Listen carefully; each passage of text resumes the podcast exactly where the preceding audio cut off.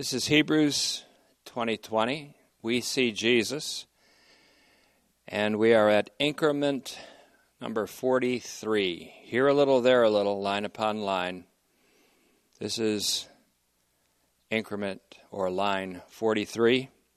Dia ta pathema tu thanatu is the Greek phrase that we will be homing in on.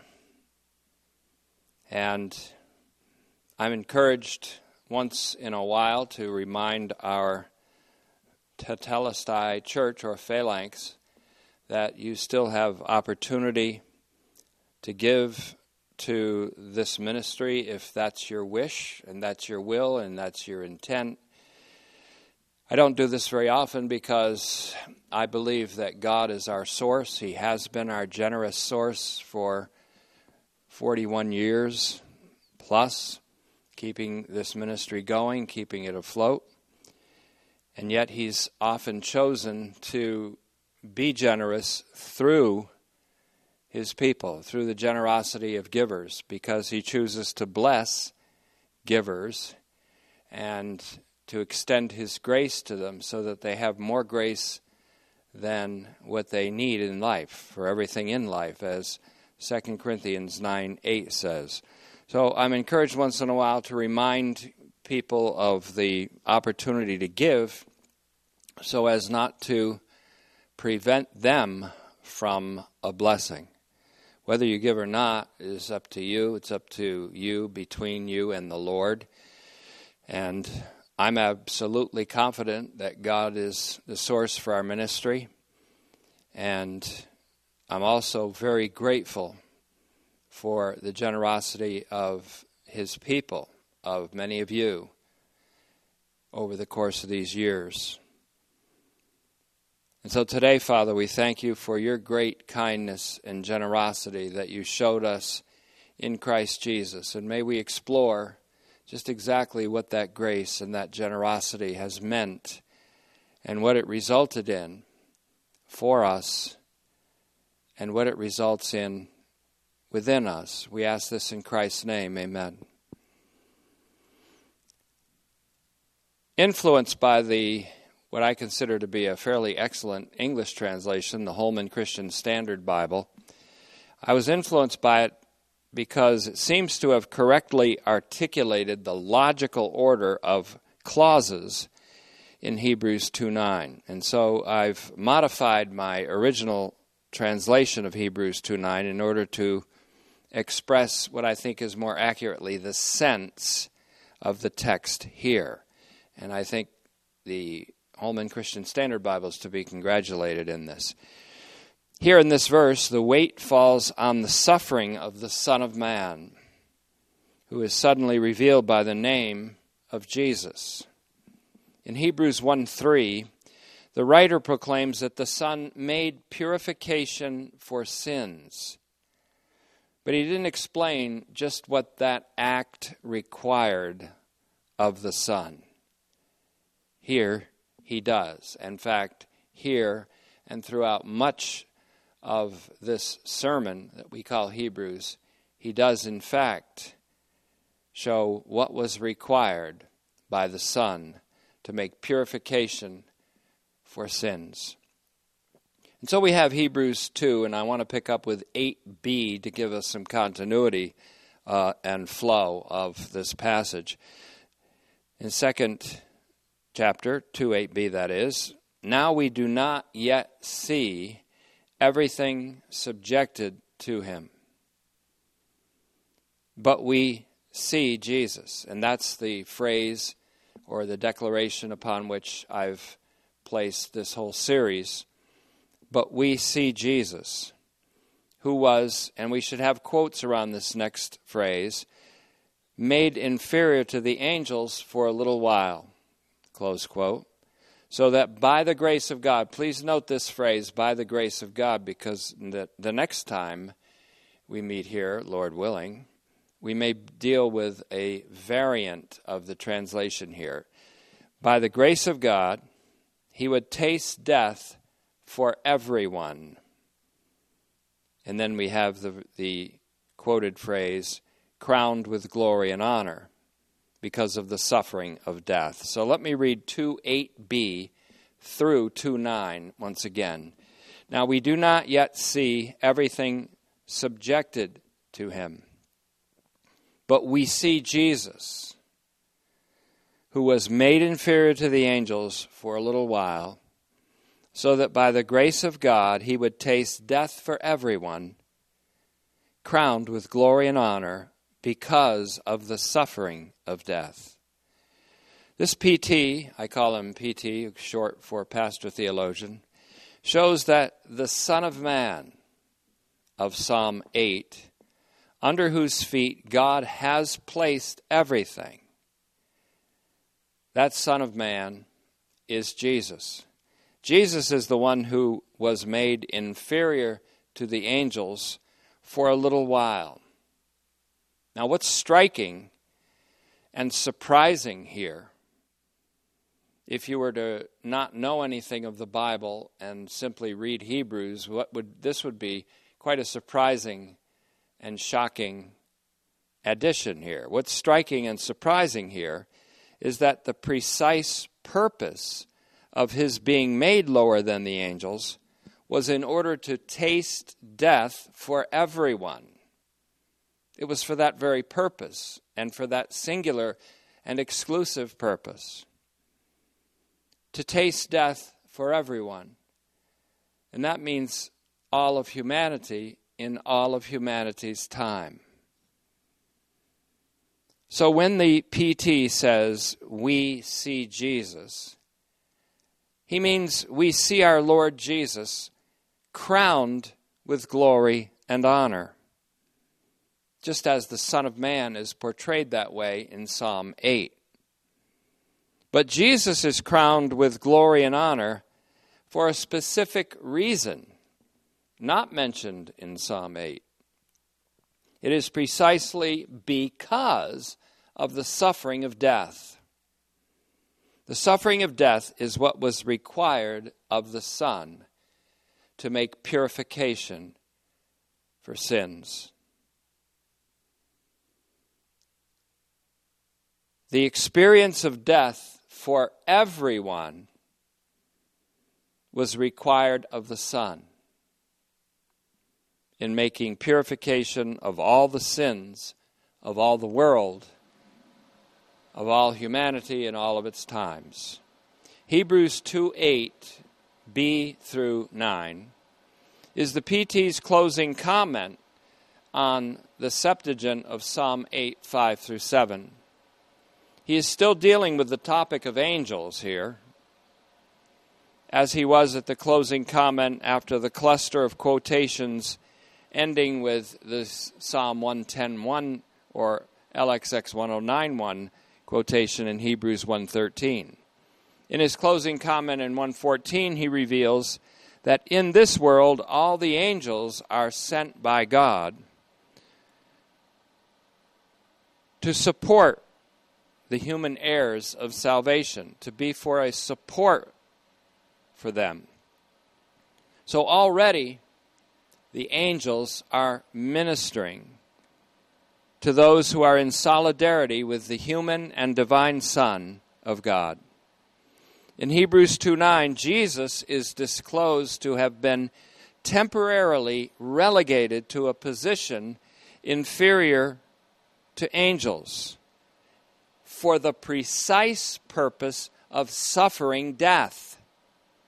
His completion or his perfection in solidarity with humankind could not be completed until he experienced death for all of humankind. His exaltation to a place higher than all the angels and his inheritance of a name that is above all names including all the names of all the angels, is expressly revealed to be the result of his humiliation. And this is extraordinarily important. His exaltation to the right hand of the majesty in the heavens is directly attributable to his humiliation. It's a result of, or we could say a reward for his humiliation. A humiliation at the peak of which he suffered death, and in that suffering, he tasted death. That doesn't just mean to sample it, but to experience death for everyone. At this critical point in Hebrews, we're apprised of Jesus' universally saving significance. That which in previous series I have called USSJC, the universal saving significance of Jesus Christ. And we are also reminded of the universal efficacy of his death, or that which we have called in previous series the universal impact of the cross of Christ, the acronym UICC. Such a great salvation, spoken of by the PT in Hebrews 2 3, came about through the suffering of the Son of Man. That is, Jesus. Now we're on the path to answer the twofold question that we asked several increments ago. I know probably increment 13 it was asked. Why did the eternal Son of God have to be perfected? Was it because Jesus wasn't perfect? And why through suffering? The subject of the Son is dealt with all the way from Hebrews 1 1 to 2 8. But now comes the subject of the suffering of the Son and of his experience of death. Now, looming up in my mind as I was considering these verses was Matthew 16 21. Jesus' own words to his disciples at Caesarea Philippi. He said, it says, the scripture says, from then on, Jesus began to point out to his disciples that he must go to Jerusalem and suffer many things. Please notice that. He must suffer many things. We're going to find out in Hebrews 2:10 that he must suffer because that is precisely how he comes into perfection or complete solidarity with humankind. He must suffer many things from the elders, chief priests, and scribes, be killed, and be raised the third day.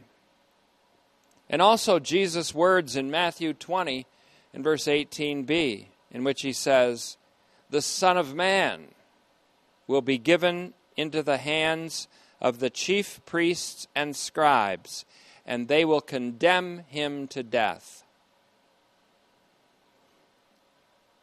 I think now we can extract certain bold declarations from our exegesis or exposition of Hebrews 2 9.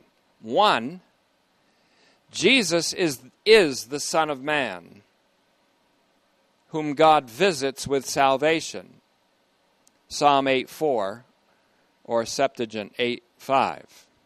Second, Jesus is the Son of Man under whose feet God has placed everything.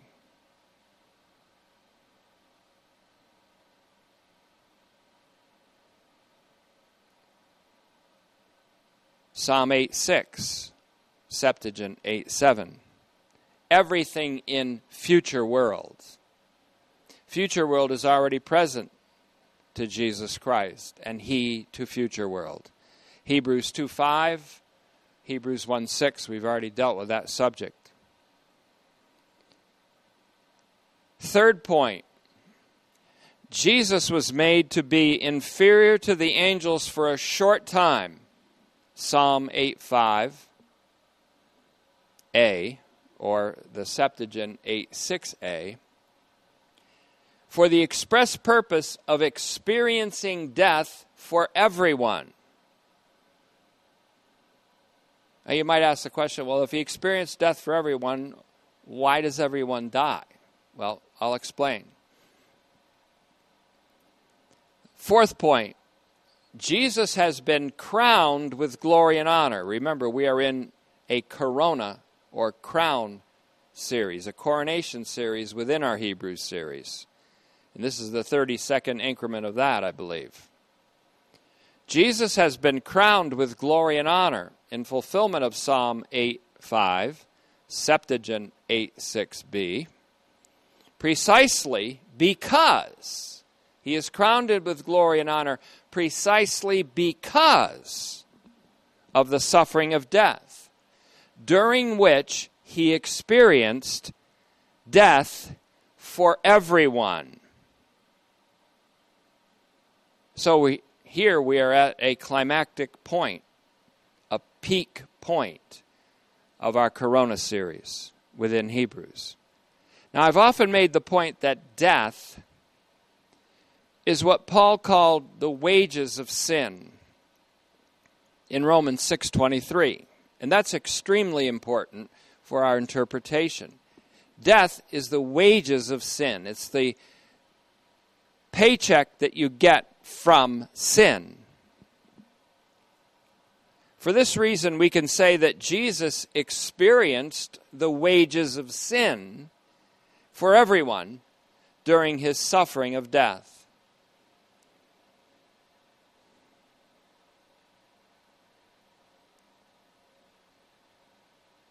The fact that we die physically does not mean that we are bearing the wages of sin. Jesus bore the wages of sin for all humankind. Now, the truth encapsulated in Hebrews 2 9 is spilled out over the vast section of Hebrews which deals with Jesus' expiational death, a death by which he put away sin by the offering of himself, an event that was foreshadowed by the animal sacrifices of the Old Testament offered under the Levitical order. Now, if we correlate Hebrews 2 8 and 9 with Philippians 2 8 and 9, and we should, if we correlate or even conflate Hebrews 2 8 and 9 with Philippians 2 8 and 9, the notion of the exaltation of Jesus, the Son of God, is seen very clearly to be an explicit result of his humiliation and it comes more sharply into focus by a comparison of Philippians 2 8 and 9 with Hebrews 2 8 and 9. Furthermore, the juxtaposition of these two passages brings in the notion of the Son's obedience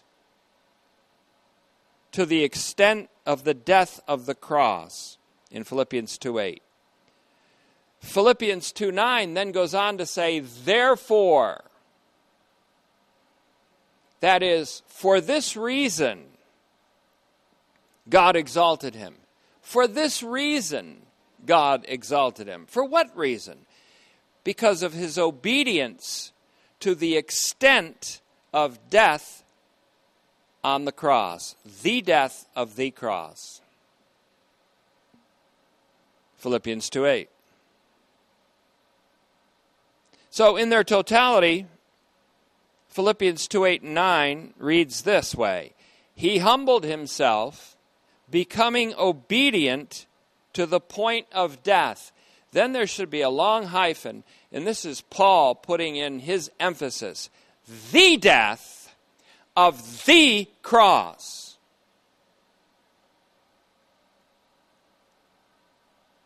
For this reason, this is the what we call the inferential conjunction dio, dio, which begins Philippians 2 9. It means for this reason, or because of this, on account of this.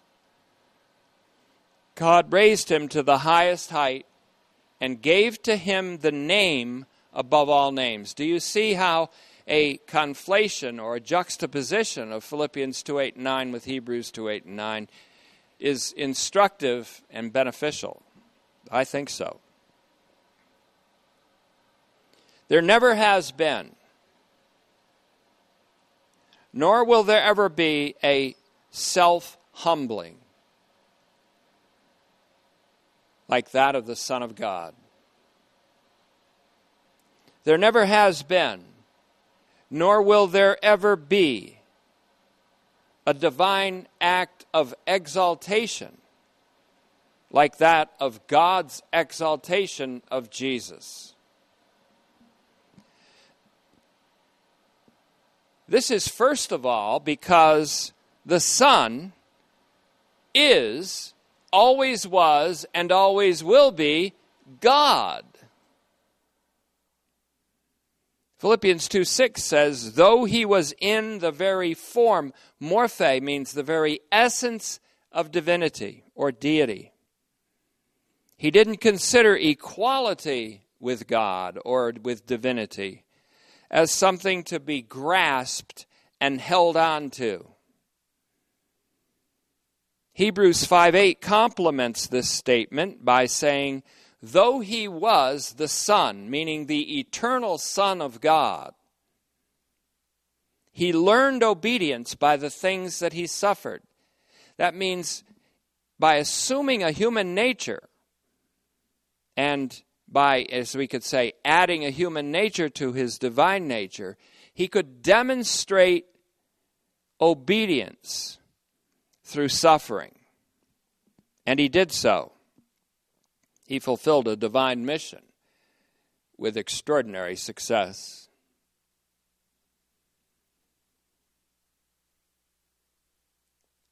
Hebrews 5 8 then complements Philippians 2 6 by saying, Though he was the eternal Son, he learned obedience by the things that he suffered. So, to compare the self sacrifice of any human person to that of the Son of God and to try to equate it misses the point by infinity that the Son of God put aside the privileges and the prerogatives that he had as God in order to assume a human nature and then to take on the obedience of a slave for the sake of the human race.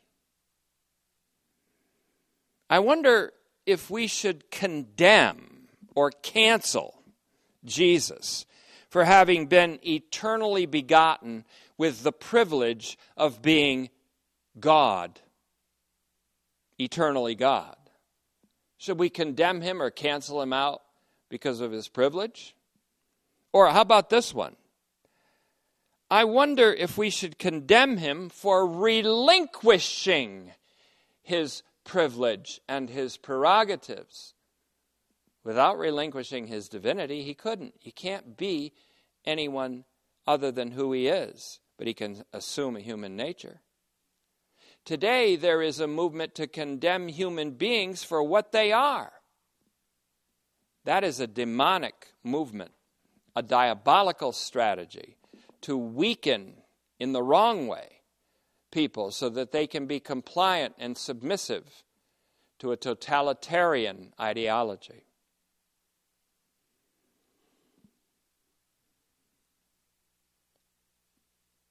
There is a most egregious evil afoot in our own times.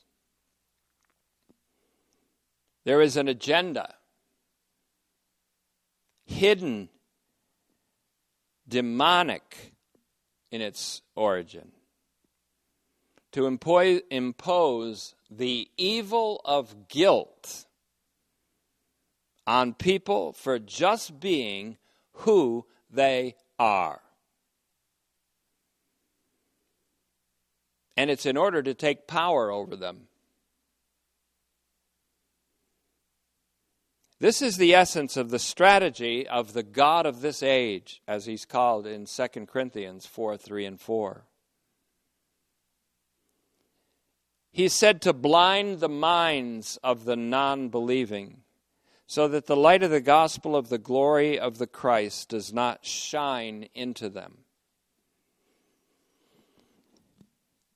It is a strategy that has been adopted by Marxist organizations, specifically Marxist and specifically communist. You were so almost demonized to the point of cancellation, even in the 1950s, to believe that there was such a threat as communism or Marxism. But in fact, that has been a threat to our national unity and to our national freedom then, and is still much more so now. I remember the 60s when this Marxist agenda reared its ugly head and then receded, only to show up again this time with a lot more useful idiots and deceived people following its dictates. It's because people have rejected the gospel or accepted a distorted gospel of a judgmental and angry God rather than a God of benevolence and beneficence and extraordinary grace and kindness. So, this strategy of the God of this age has been adopted by Marxist organizations to create chaos in free societies and then to offer to lead the society out of that chaos by submission to their ideology, which ultimately is a kind of communistic socialism. And this is the antithesis of the gospel of God about his Son by which real guilt for real sins is washed away. And human beings are made a new creation. The strategy of the ruler of this age, who thank God has been deposed by Christ through the cross, but is still running amok in the world, this strategy of the ruler of this evil age will ultimately fail and fail catastrophically. You can be assured of that. Take comfort from that. But for now, the strategy of the evil one, who is still active, according to Ephesians 6:10 to 18, and his wiles and devices are still being utilized. The strategy of the evil one seems to be effective. Depends on what you're looking at, though. And its human minions seem to be triumphant, celebratory. However, as Paul predicts, like Jannes and Jambres, who opposed Moses, these useful idiots of Satan, quote, won't get very far, for their stupidity will become plain to all. That's 2 Timothy 3 8 to 9. Useful idiots is a term I quote from Lenin, L E N I N, one of the first of the Bolshevik communist revolutionaries, who used the term useful idiots. He doesn't care about the people or the lives of the people that he uses to bring about his agenda. He calls them useful idiots. Christians some of whom become useful idiots. But Christians should not be ignorant of the designs of the invisible adversary, who is referred to in the scripture by the name Satana or Satan, which simply means the adversary, the slanderer. 2 Corinthians 2:11 The adversary like the thief comes only to steal and to kill and destroy. John 10:10. 10, 10. The adversary is active in our times on an ideological level. He promotes an ideology to stir up anger in one group in order to cause a reaction on the part of another group so that he can destroy a nation and bring it into submission, a totalitarian submissiveness.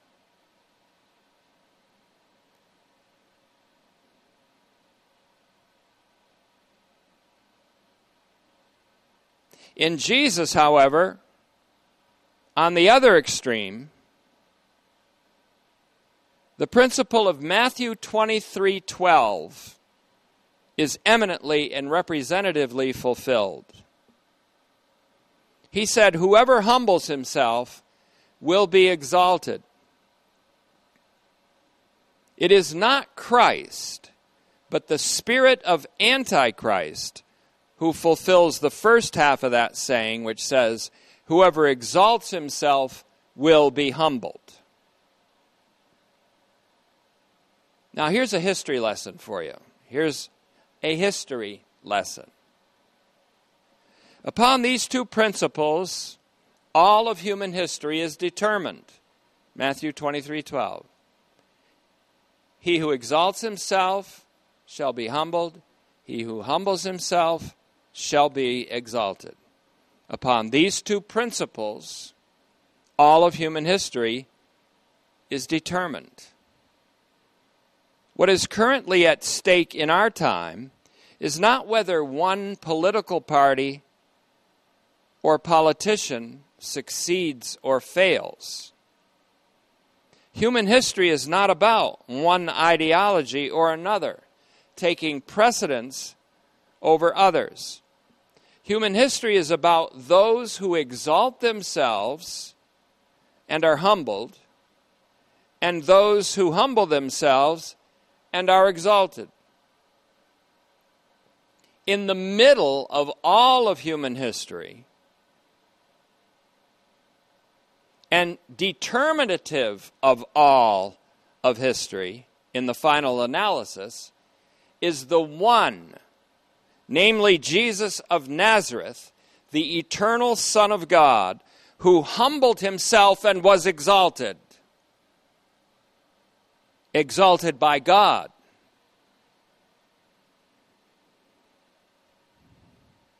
In the present crises that are gripping our nation and the world, what is at stake is not what human cause will prevail and what human cause will fail or succeed or even what culture emerges and what culture recedes as a result of what's going on. What is at issue? And what will take place is that those who are exalting themselves at the present will be humbled in the future. If not the near, then certainly the what we might call the far future barring, of course, a change of mind on their part and a change of disposition called repentance. What is at issue and what will take place is that those who, in imitation of Jesus, humble themselves and will be exalted, if not in the near, near, then certainly in the far future. But then again, the future, near or far, isn't really far from any one of us right now neither is future world very far. In fact, we have one foot there and another foot in this world. The height of the exaltation of Jesus, the Son of Man, is matched by the depth of the Son of God's self humiliation. I'll say that again because it almost resembles a principle. The height of the exaltation of Jesus, the Son of Man, is matched by the depth of the Son of God's self humiliation. Both the depth of Jesus' self humiliation and the height of his divine exaltation are incomprehensible. The depth and the, the height, this depth, of his humiliation and this height of his exaltation are actually the vertical dimensions of a love that passes knowledge. Just as the horizontal dimensions, called the width and the breadth, combine to be the horizon of that love, a universal horizon. The dimensions of the love of Christ surpass any human way of knowing. Ephesians 3:19. So the dimensions of the love of Christ that surpass any human way of knowing, and I hope you remember last message, can only be grasped by an act of vertical causation in which the Father and the Spirit cause us to comprehend those dimensions together with all the saints. Ephesians 3:18.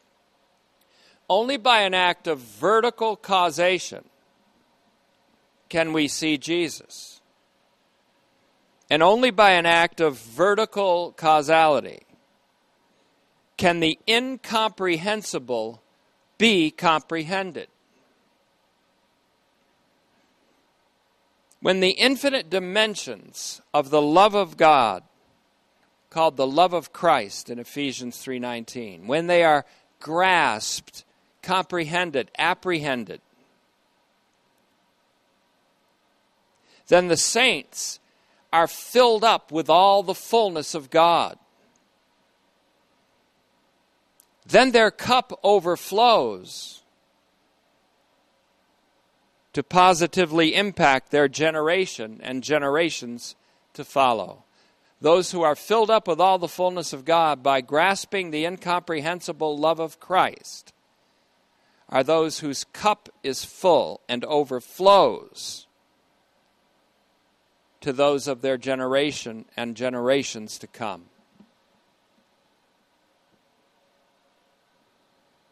My cup overflows is the one of the declarations, of course, of the famous shepherd Psalm 23. This fullness of God fills all of humanity. It's when Christ, who is the fullness of God, is formed in us. This fullness of God fills all of humanity completely and in a measureless way in what is known as the telos, T E L O S, the end or the goal of history. And that's when God will be all in all. 1 Corinthians 15 28. But it happens in a meaningful measure even now in those who keep his word. In 1 John 2 5. For in those who keep his word, the love of God is perfected. Seeing Jesus, therefore, is comprehending the incomprehensible love of God. It is what Karl Barth might call an impossible possibility. He used this intriguing phrase several times in his commentary to the Romans. I read Barth's commentary to the Epistle of Paul to the Romans in preparing for the Roman series, and I, th- I think it was there along with his church dogmatics where he often used the phrase, an intriguing phrase, an impossible possibility. Seeing Jesus is comprehending the incomprehensible love of God. When we do see him in the beatific vision, we will become like him, for we will see him as he is. We'll have to be like him to comprehend fully his love. This juxtaposition of passages is important for other reasons, not the least of which is the correspondence. Listen carefully, stay with me the correspondence of the self humbling of Christ with his obedience. The correspondence of his self humbling with his obedience. The obedience of Christ is an extraordinarily vital theme throughout Paul as well as in Hebrews. As we discovered in our recent study of the doctrine of the mystery, the Son was made lower than the angels for a little while. Now, I translate it that way because I take the temporal interpretation of brachu, B R A C H U, brachu, to mean a little while, rather than a little lower. I take it to mean a little while over the spatial or positional interpretation. The spatial interpretation, if you want to call it that, would read, He was made a little lower than the angels. The temporal, which I take to be the correct, He was made lower than the angels for a little while. Any trial and affliction that we pass through is for a little while. It doesn't seem like it, but it is for a little while. It's called a light affliction, which is but for a moment. And that's why, as we go through our light affliction, which is only for a moment, we focus in not on the temporal and the evanescent, the passing and the transient, but upon the everlasting and the eternal things, we see Jesus. Now, to say that he was made lower than the angels for a little while is not to say that the Son had no say in his own humiliation. On the contrary, Philippians 2 8 says, He humbled himself So the Father and the Son, as always, are one. They are in solidarity in this humiliation. The Father made the Son lower than the angels, we could say. But the Son humbled himself too. He humbled himself. He became obedient to the radical extent, I used to call it the nth degree because there's no measure of the degree of his obedience except called the extent of the death of the cross, which is a measureless extent.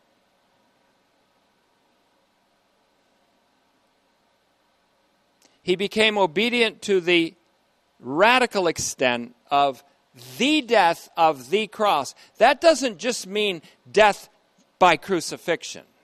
Not at all. Yes, he was crucified, and that's a death of unspeakable brutality, disgrace, and horror.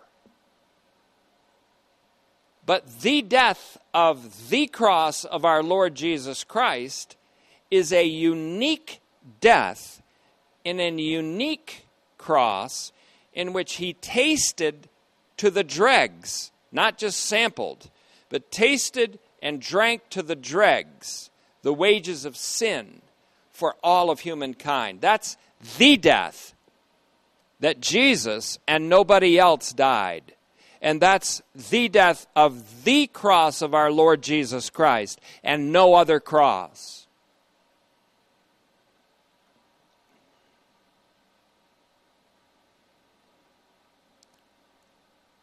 If we conflate Hebrews 2 9 with Hebrews with Philippians 2 8, let's conflate Hebrews 2 9 with Philippians 2 8, we get hit right between the eyes with the insight that this was not just any crucifixion, not merely one of the many of hundreds of thousands of brutal crucifixions that were carried out by the bestial power of Rome. No, it was the death of the cross of our Lord Jesus Christ, in which the Son of God experienced the bitterness of the wages of sin for every human being over the course of all time.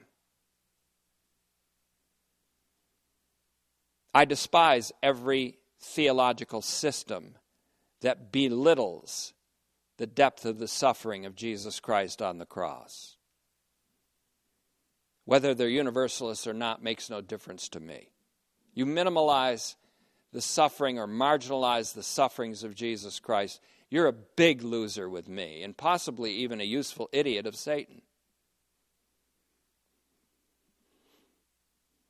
Even though you may say and think you're so gracious in saying, eventually, after many, many ages pass, everyone will be saved yeah, after they go through some kind of purgatorial purification. if that's what you mean by universalism, I ain't no universalist. What is being spoken of here then is not any cross or any horizontal act of crucifixion. I say horizontal act of crucifixion in which men crucify men or women. It is the combination of the vertical and horizontal act. The cross of our Lord Jesus Christ is a combination of a vertical and a horizontal act and event called the cross of our Lord Jesus Christ, distinct from all other crosses. The cross of our Lord Jesus Christ is another way of saying the death of Jesus Christ by which he endured the horrible, let's call it again, incomprehensible bitterness of the wages that sin pays all of its doers. This is the obedience that Jesus learned, or we could even say expressed or demonstrated through suffering in the days of his flesh. Though he was the eternal Son, and of course, perfect. No one can say Jesus wasn't perfect in the sense of his moral, ethical, spiritual uprightness.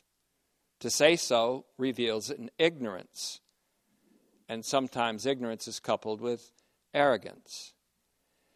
So when Jesus is said to be perfected, it isn't because he wasn't perfect and sinless, it means something else. That's where we're going to answer that.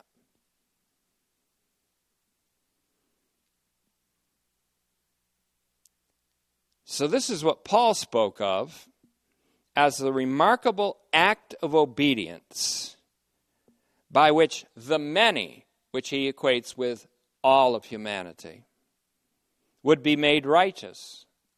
Romans 5:19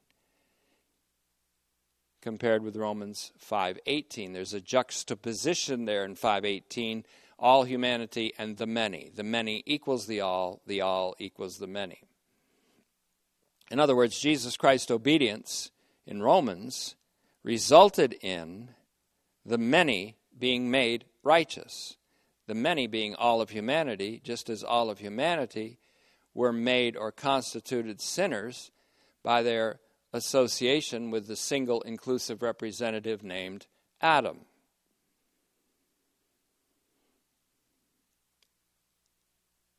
So, this is what Paul meant when he spoke of a remarkable act of obedience, a representational act of obedience, by which the many, that is, all of humanity, would be made righteous. Indeed, in fact, in another passage in which they, slash we, would be made the very righteousness of God in solidarity with Him, with Christ. And that's why I say Jesus' obedience was his rigorous and relentless compliance with the universally saving intention of God the Father, which in turn is the universally saving intent of the triune God, that being the Father who is called the God of all grace, 1 Peter 5:10, and the God of truth, Psalm 31:5, Septuagint 30 and verse 6.